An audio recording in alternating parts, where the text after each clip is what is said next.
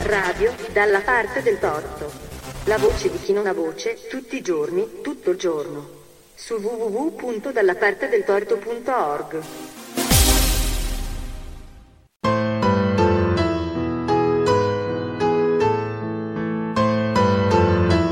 Orienti d'Europa.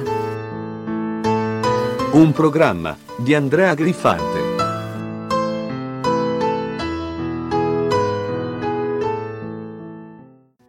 Gentili ascoltatrici e gentili ascoltatori, ben trovati sulle onde di radio dalla parte del torto. Io sono Andrea Griffante e questa è una nuova puntata di Orienti d'Europa. Natale è forse la festa che la maggior parte di noi, credenti e non credenti, considera il principale momento di gioia dell'anno. Natale è una festività che generalmente si associa alla famiglia e ai bambini. L'attesa dei regali portati dal bambinello, da Babbo Natale, da San Nicola o ancora da Nonno Gelo, in base alla latitudine a cui ci troviamo, è uno dei momenti centrali della festività.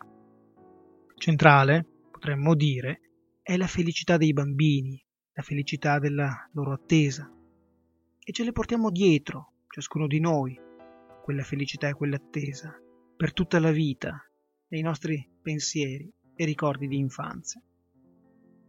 Sullo sfondo di questo tepore della memoria di sapore natalizio, cari ascoltatori, mi chiedo, o meglio vi chiedo, ma cos'è quella felicità dei bambini che noi oggi guardiamo non senza qualche lacrimuccia molto piccolo borghese?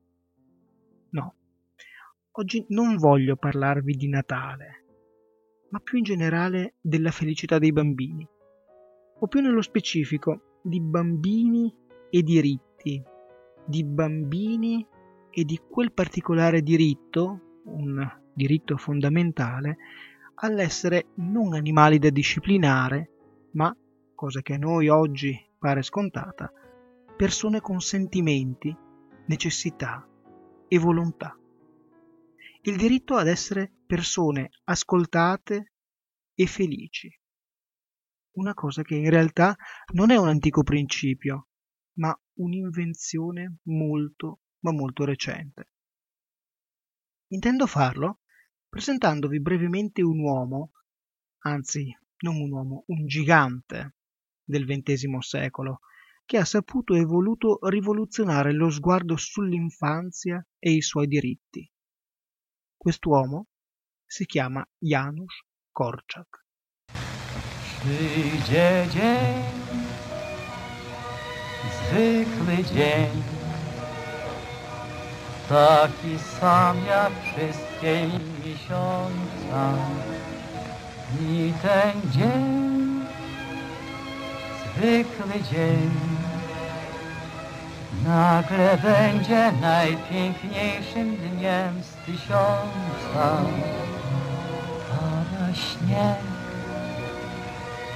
uczy wiatr, a dla ciebie to nie blaskach słońca.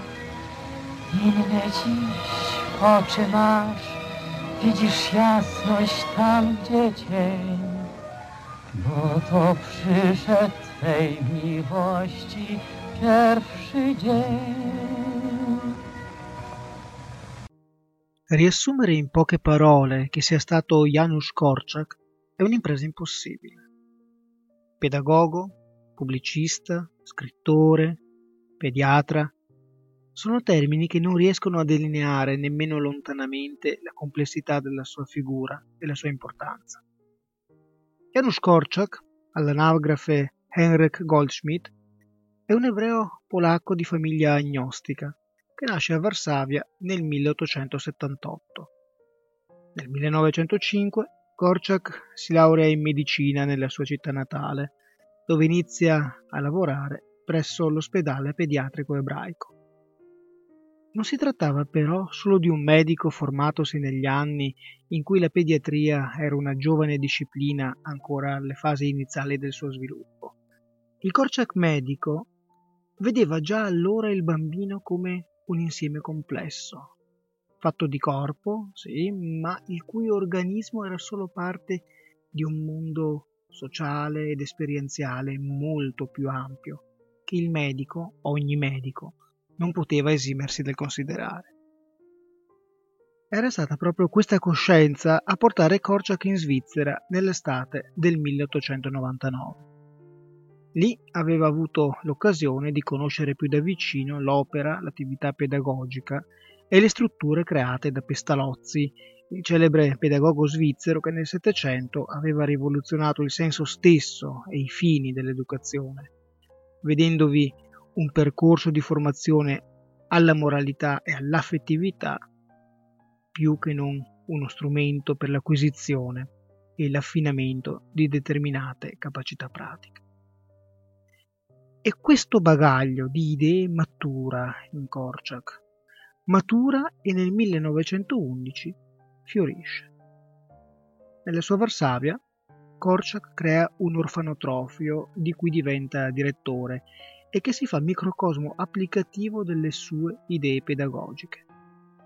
Nella casa degli orfani, come l'orfanotrofio viene chiamato, il mondo usuale viene capovolto.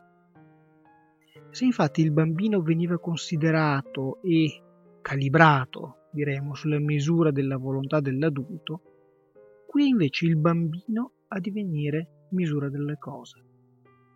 Questo, si badi, non significa che il bambino non viene ammonito, ma piuttosto che le sue idee, i suoi sentimenti, le sue paure, le sue opinioni vengono ascoltate, considerate e rispettate. Si trattava di una concezione del bimbo nuova, sebbene nata in un contesto primo novecentesco, i cui ambienti più avanzati iniziavano a dare ai piccoli una dignità piena e indipendente da quella dei grandi. Si trattava di una concezione nuova basata sul bambino come portatore di diritti e membro fin dalla più tenera età della società entro cui viveva.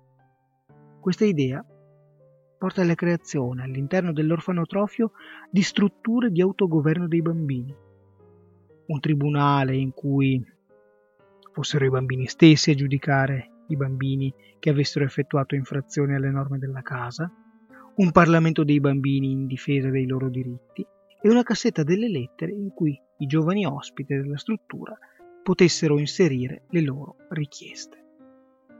L'orfanotrofio non doveva così essere un'istituzione di rieducazione morale e prevenzione, come di fatto gli orfanotrofi del tempo erano, ma un momento di scoperta e crescita umana, morale, affettiva e non da ultimo civile.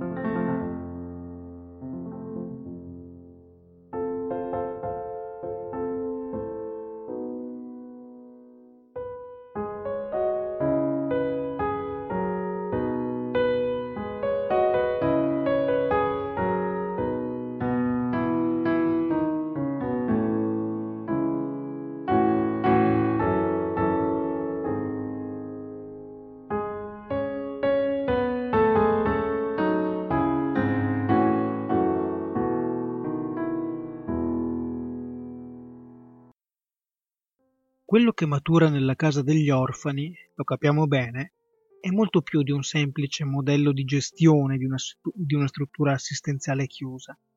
È un'officina, un laboratorio di idee in cui non solo si crea una nuova idea di infanzia come insieme di diritti e personalità, ma si intessono i fili di una nuova relazione tra l'adulto e il bambino. Alla fine della Prima Guerra Mondiale l'attenzione per i bambini era andata crescendo esponenzialmente. I bambini erano stati tra i più danneggiati dal conflitto, sbalzati da una parte all'altra del continente come rifugiati, privati dell'infanzia, spesso privati anche di genitori e certamente di possibilità. Quello del supporto fisico e morale ai bambini era stato un tema molto dibattuto nel primissimo dopoguerra. In un'Europa letteralmente massacrata da quattro anni di conflitto, che nell'Europa orientale, vale la pena di ricordarlo, diventano anche sei, se si considera come il 1918 non sia che il momento dello scoppio di ulteriori conflitti regionali che si spegneranno solo all'inizio degli anni venti, ad aiutare i bambini arrivano i più svariati attori internazionali, dalla Croce Rossa americana alle organizzazioni quacchere inglesi, fino al Comitato della Croce Rossa internazionale. Tra i vari operatori umanitari presenti c'è anche un'organizzazione britannica, la Save the Children Fund, fondata dalle sorelle Jebb nel 1919. Proprio una di loro, Eglantine Jebb, è la prima persona ad elaborare e mettere su carta degli specifici diritti del bambino.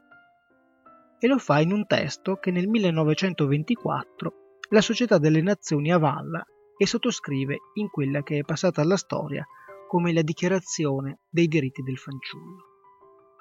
Si tratta di un testo breve, è fondamentalmente costruito attorno a pochi essenziali diritti. Il diritto dei bambini ad essere, ad essere nutriti, curati, soccorsi, a vedere garantito uno sviluppo normale, a non essere sfruttati e via discorrendo. Sono certamente principi che oggi sono diventati patrimonio della nostra cultura. Ma badate, in tutto il testo il bambino è oggetto passivo della cura degli adulti. Il bambino che ha fame deve essere nutrito, il bambino delinquente deve essere recuperato, il bambino deve essere il primo a, ri- a ricevere i soccorsi e via discorrendo. I bambini hanno diritto, hanno diritti, ma la voce dei bambini non si sente. Non vi è un accenno al loro diritto attivo a volere, a esprimersi, a creare o addirittura a rifiutare. Questo è invece quello che Korchak mette in pratica nella sua struttura e che più che teorizzare annota in due suoi volumi. Come amare il bambino originariamente esteso addirittura prima del testo di Jebb nel 1914, e Il diritto del bambino al rispetto, libro dato alle stampe nel 1929.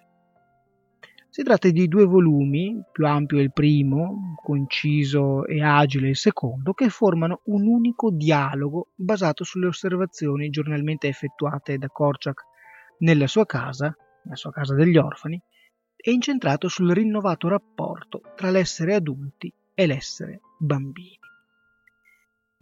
Il diritto del bambino al rispetto è un libricino dei contenuti prorompenti.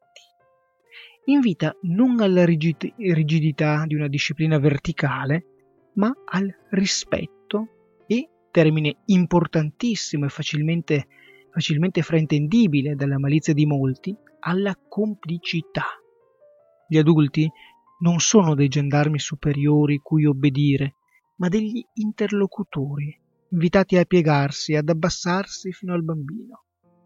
All'adulto Korczak assegna una funzione maieutica, quella di svegliare il bambino, istruirlo, avvertirlo, illustrargli le molteplici trappole che incontra e incontrerà. Solitamente però la situazione è molto, ma molto diversa. Esistono come due vite, scrive Korczak. Una seria, rispettabile, l'altra tollerata con indulgenza, che vale meno. Diciamo un futuro uomo, un futuro lavoratore, un futuro cittadino, che saranno, che dopo cominceranno veramente, che faranno sul serio solo in futuro. Gli permettiamo con magnanimità di girarci tra i piedi, ma è così più comodo senza di loro. Ebbene no, c'erano e ci saranno. Non ci hanno fatto una sorpresa per breve tempo. I bambini non sono un conoscente incontrato per caso che si può salutare al volo liquidandolo facilmente con un sorriso e un inchino. I bambini sono una grossa percentuale dell'umanità, della popolazione, della nazione, degli abitanti, dei concittadini, dei costanti compagni. C'erano, ci sono e ci saranno. Esiste una vita per scherzo? E la risposta è no. Nessuna vita esiste per scherzo. E il bambino che in questo mondo morale vive, e eh, lo vediamo, si tratta di un mondo fatto di divieti, leggi, consuetudini, salamelecchi incomprensibili e riverenze talvolta insulse, è tutt'altro che un oggetto passivo delle volontà degli adulti.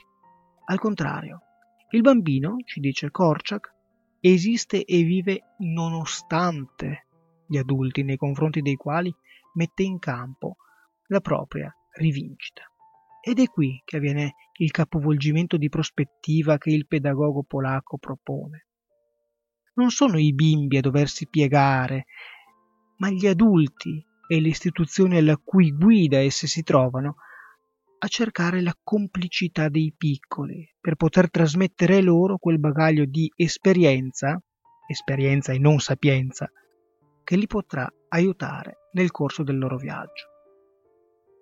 Ma quello che stupisce, considerando il periodo in cui Korczak opera, è la rivoluzione copernicana che egli fa del concetto di disciplina. Va da sé, Korczak è in buona compagnia, pensiamo tra i tanti alla nostra Maria Montessori, ma ciò nulla toglie alla forza travolgente di una visione della disciplina che rinuncia al bastone e si affida alla libertà e alla tolleranza, la libertà del bambino e la tolleranza dell'adulto cosciente delle diversità dei tempi del proprio bambino. Se qualcuno ha comb- combinato qualcosa di male, scrive Korczak in Come amare il bambino, la cosa migliore è perdonarlo. Se l'ha fatto perché non sapeva, adesso sa. Se l'ha fatto involontariamente, nel futuro sarà più prudente. Se l'ha fatto perché fa fatica ad abituarsi, cercherà di essere più bravo. Se l'ha fatto perché qualcuno l'ha indotto, in futuro non seguirà più quei consigli. Se qualcuno ha fatto qualcosa di male, la cosa migliore è perdonarlo, aspettare finché non si sarà ravveduto. Nella teoria dell'educazione, continua Korczak, ci scordiamo che dobbiamo insegnare al bambino non solo ad apprezzare la verità, ma anche a riconoscere la menzogna, non solo ad amare, ma anche a odiare, non solo a stimare, ma anche a disprezzare non solo ad acconsentire, ma anche a indignarsi, non solo a sottomettersi, ma anche a ribellarsi. E questo perché, cari ascoltatori, l'educatore ha da essere etimologicamente colui che fa venire alla luce, che fa riaffiorare quello che nel bambino si nasconde. Un educatore scrive ancora Korczak, non schiaccia, ma libera, non trascina, ma innalza, non opprime, ma forma, non impone, ma insegna. non esige, ma chiede.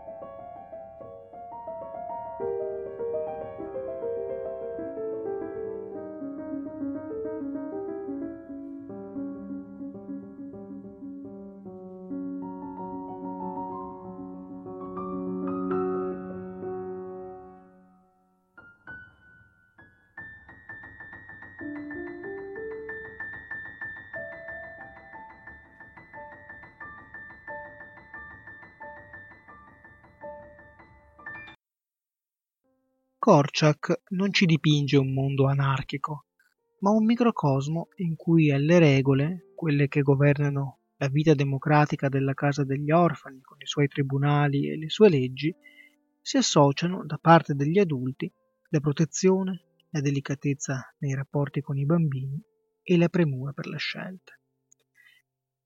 Non è un percorso facile.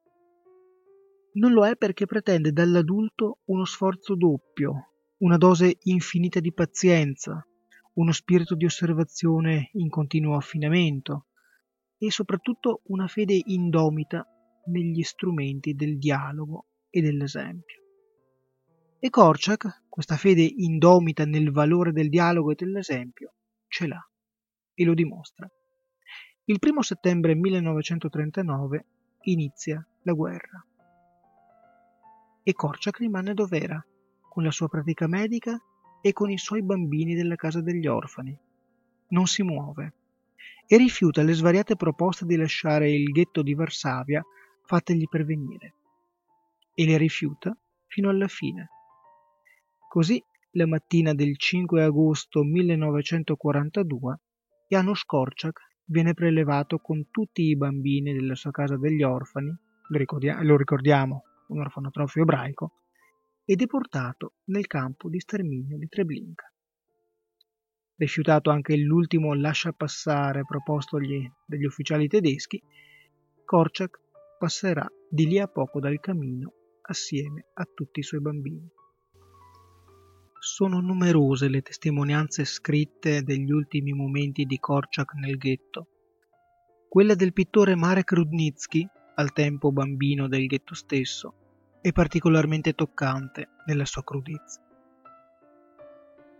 L'atmosfera era intrisa di una sorta di enorme scompiglio, automatismo, apatia.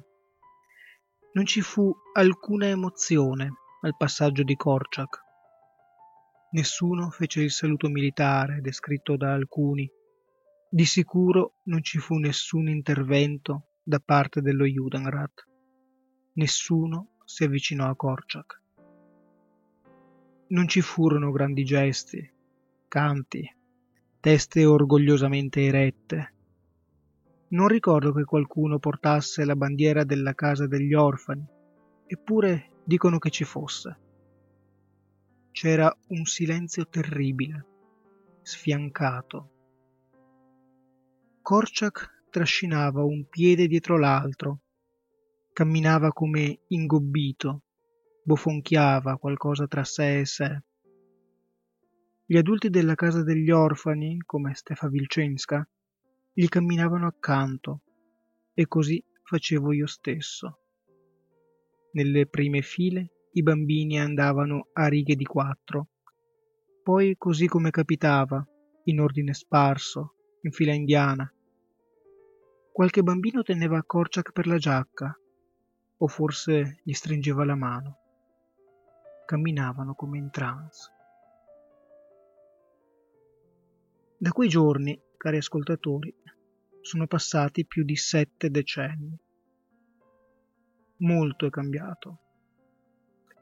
La lezione di Korczak è divenuta parte del patrimonio comune non solo della nostra Europa, ma del mondo intero, seppure con sacche di resistenza che oggi paiono incredibilmente riemergere, riemergere dalla cloaca della storia.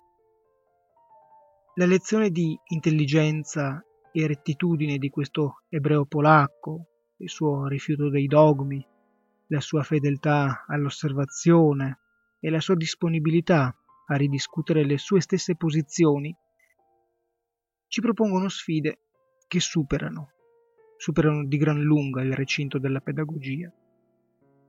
A distanza di 70 anni, sono principi utili al ripensamento della politica, delle relazioni sociali e delle nostre stesse vite, che varrebbe la pena non far passare un'altra volta per il cammino della nostra più gretta stupidità.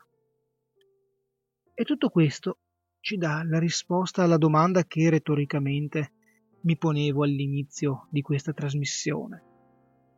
Cos'è la felicità dei bambini, la felicità della loro attesa natalizia?